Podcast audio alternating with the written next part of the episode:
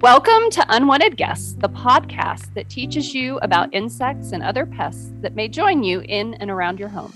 It's brought to you by Texas A&M AgriLife Extension and the Texas A&M Department of Entomology. We're your hosts, Wizzy Brown, Robert Puckett, Molly Keck, and Janet Hurley. We are going to be talking two different things today. One is going to kind of lead into the other. So, the first one we're going to start talking about is the Asian ladybird beetle, which is the Harmonia beetle. I'm sure everyone is very familiar with this, but it is going to be a beetle that was actually introduced on purpose into the United States in 1988. So, through the 1960s and the 1990s, the Department of Agriculture wanted to establish these ladybugs in the US to control various agricultural pests that were on crops. So, they were introduced in a lot of the southern states, and the beetles took off from there. They're ladybugs, so they're beneficial. They do feed on aphids, which is great, but there are some downfalls that really either weren't well documented or researched, maybe, or um, just unforeseen. So, this has led to issues for various people of them causing issues. So, I know I get questions a lot of times when people see them in their landscape. They're just like, well, should I kill these? And my answer is always no, because if they're in the landscape and they're eating aphids, then they're doing what they're supposed to do. I mean, do you guys agree or am I completely off my rocker? Yeah, I totally agree. You know, like all the ladybird beetles, I mean, they're like little lions of the backyard. You know, they're predators at every life stage. They're whacking aphids and other uh, small pest insects. So, yeah, I say let them go. And the problem is, for most people, they might find it difficult to identify the invasive species from our native species. How do you tell these ladybugs from the other ladybugs? They have an interesting uh, coloration pattern on their pronotum, and depending on what direction. Okay, wait a minute. From, for those non-bug people, what is a pronotum? Well, it's the uh, exoskeleton structure just behind the head, just in front of the elytra or the hardened forewings of beetles, the little flaps that pop up before they fly. So it's a little plate just behind their head. Behind the head, as opposed to the behind. It's like a collar, kind of. You're saying if I was looking at my lady beetle from the top, it's mm-hmm. like neck range. Mm-hmm. Yeah, so just the little plate that sort of covers their head when looking at them from top down. Yeah, like a collar. On the collar, depending on which direction you're looking at them from, they've got a little pattern that looks like either an M or a W. Or I suppose if they're sideways to you, it could look like a three or an E. But, um, but anyway, it's Sigma. yeah, so, so look it up. It's really interesting if you're not really, I guess, knowledgeable about your ladybugs or mm-hmm. um, not really paying attention, you know, a ladybug is a ladybug is a ladybug. And the thing that really throws people off, everybody thinks ladybugs are a red color with black spots. And right. that's not always the case. I mean, there are ladybugs that are all over the place, which the Harmonia are going to be usually some kind of shade of orangey reddish color. Mm-hmm. And they do have black spots, but they have that M or W or whatever, however you're looking at it. Most people aren't looking that detailed at their ladybugs. Right. Right. And as you said, if they're outdoors, I mean, obviously they're they're providing ecosystem benefits in, in terms of uh, feeding on pest insects on our lawn and ornamental plants. But these guys are sort of unique in that they'll come in to structures in mass as the uh, seasonal temps begin to cool, like during the fall and autumn of the year, like the period that we're going into now we are uh, we're mid-september now. Another month from now we'll start to probably get some calls of these accumulating in people's homes uh, in particular in the northern portion of the state. So they overwinter indoors which is you know very different from our native species.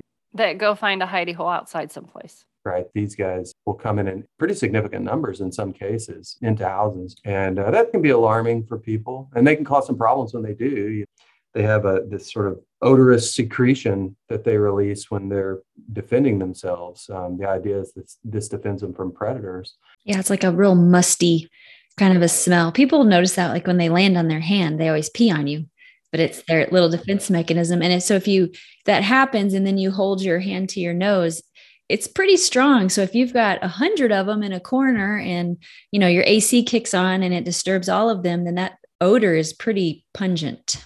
If they're hanging out in a in a house and somebody disturbs them, they're going to do that. And if they do, then you're likely to have staining from from those materials. And some people have some allergic sensitivities to, to the secretion, from what, what I understand. Those little boogers can bite. They can bite.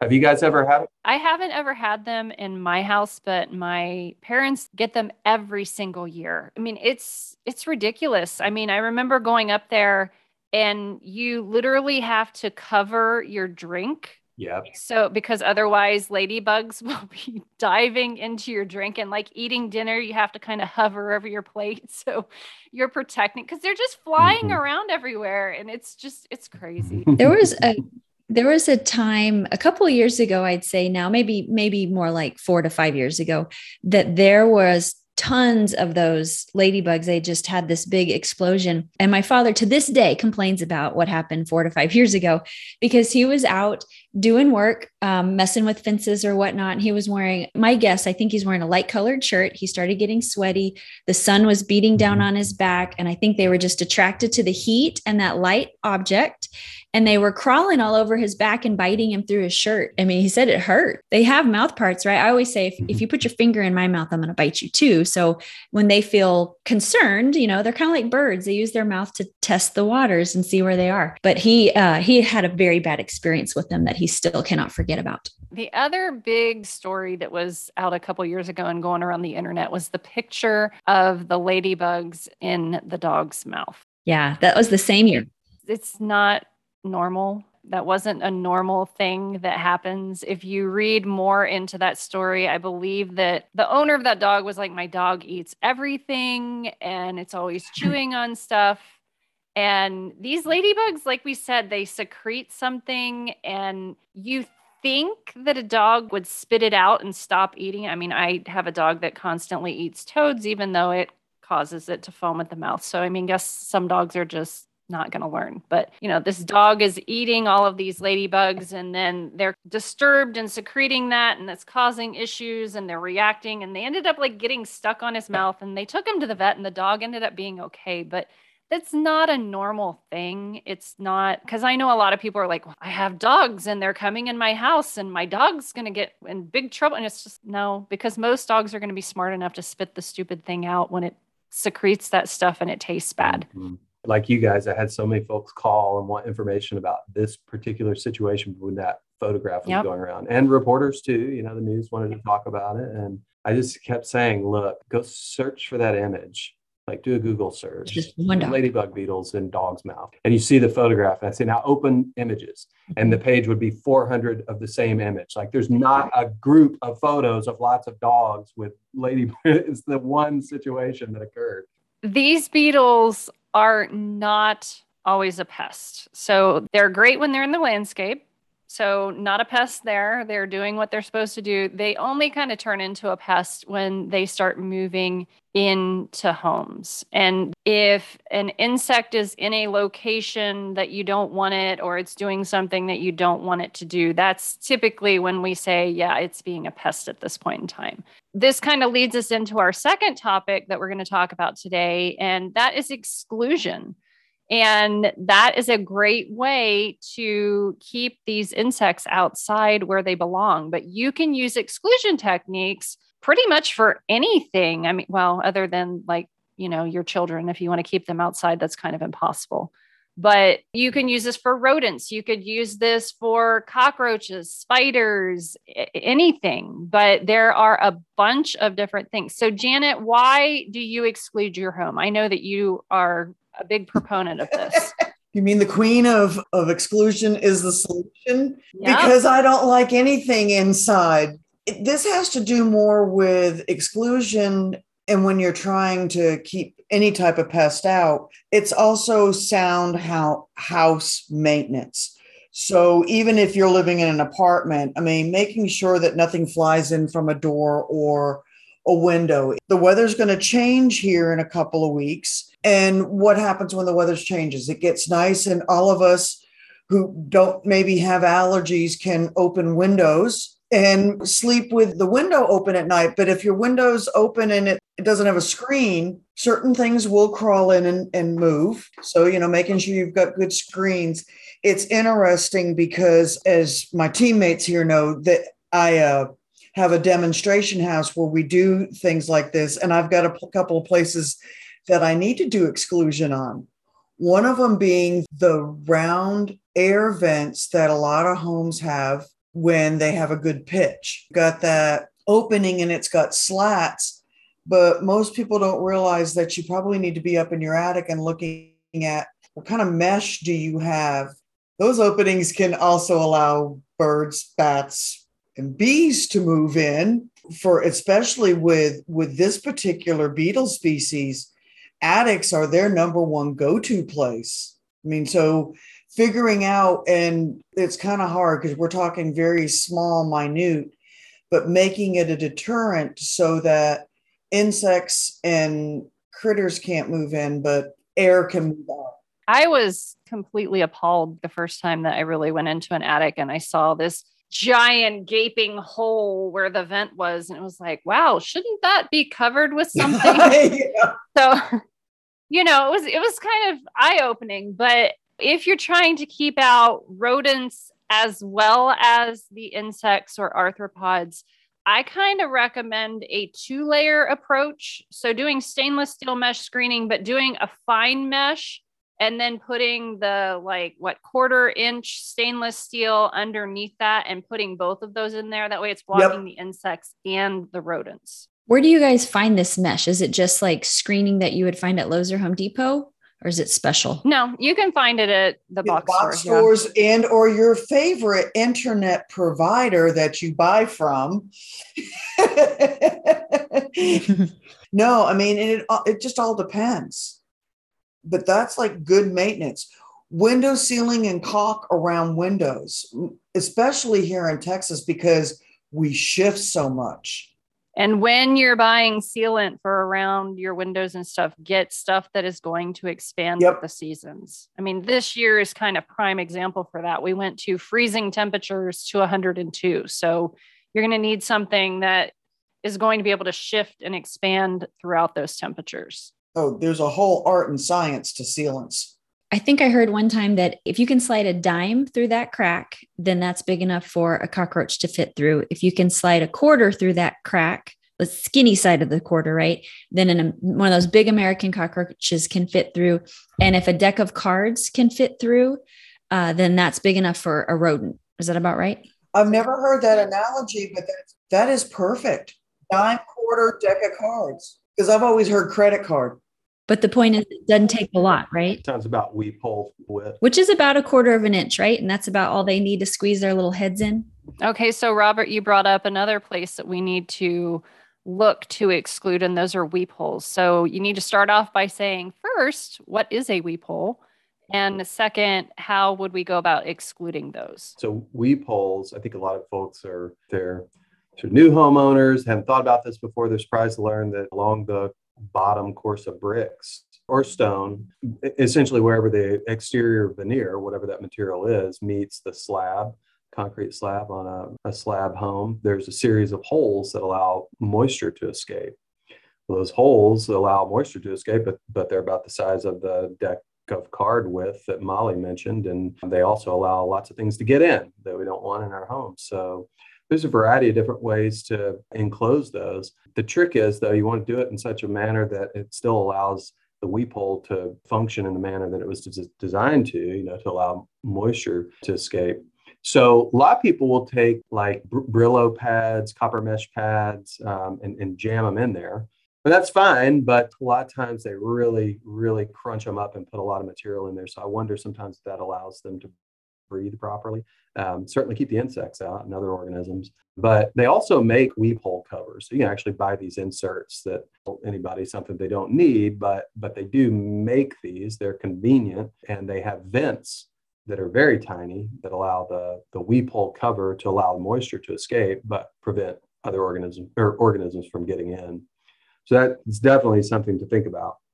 So you could also, if you wanted to put a little extra protection in there before you put the weep hole covers on, you can put a little bit of pesticidal dust in there, mm. either a DE or something that is a contact.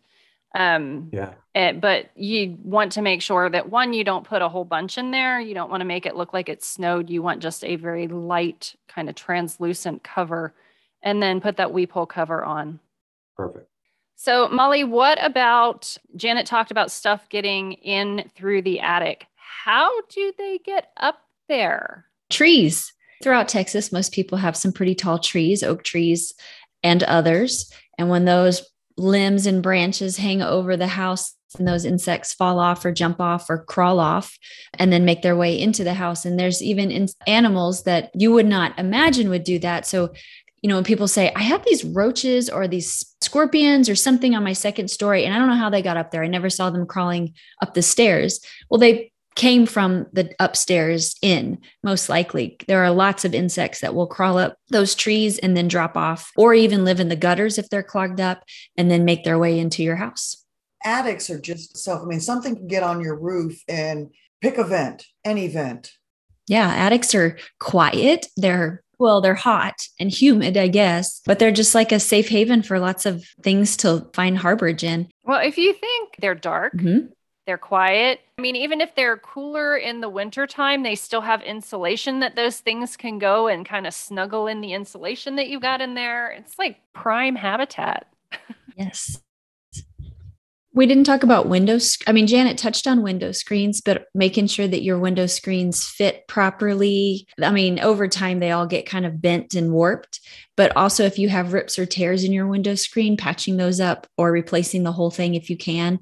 Because I don't, I don't think we realize how much those, even if we don't ever open our windows, we may not realize how much those window screens provide a barrier, like a secondary barrier from keeping insects from crawling into the house. Probably something else is what you may have outside your house piled up and moving that away from the structure.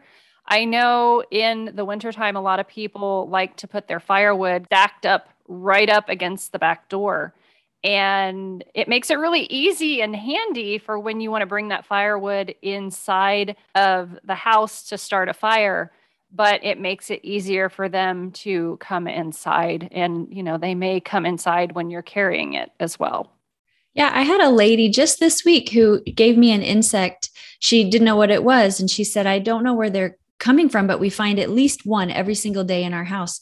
And it was a locust borer and i said well do you have firewood right up next to the house? And she said yeah and we have firewood in the house as decoration. I'm like well that's probably where they're coming from but you'll get some just some odd things well, that and sometimes it's also if you're transitioning, you know, I do put some plants out on the back porch and then I bring them in, but I I know to, to check stuff before I bring it in the house. Yeah. So anytime that you're bringing something in the house, you definitely want to inspect it. That is especially if you are buying secondhand furniture. Mm-hmm. you want to make sure that you inspect that thoroughly because you could bring in things like bed bugs or German cockroaches or sometimes silverfish if you're buying like a bunch of books or magazines or something like that. So always inspect your items before you bring them into your house. The other thing that we probably need to cover is door thresholds. So, weather stripping and door thresholds around doors if you can see daylight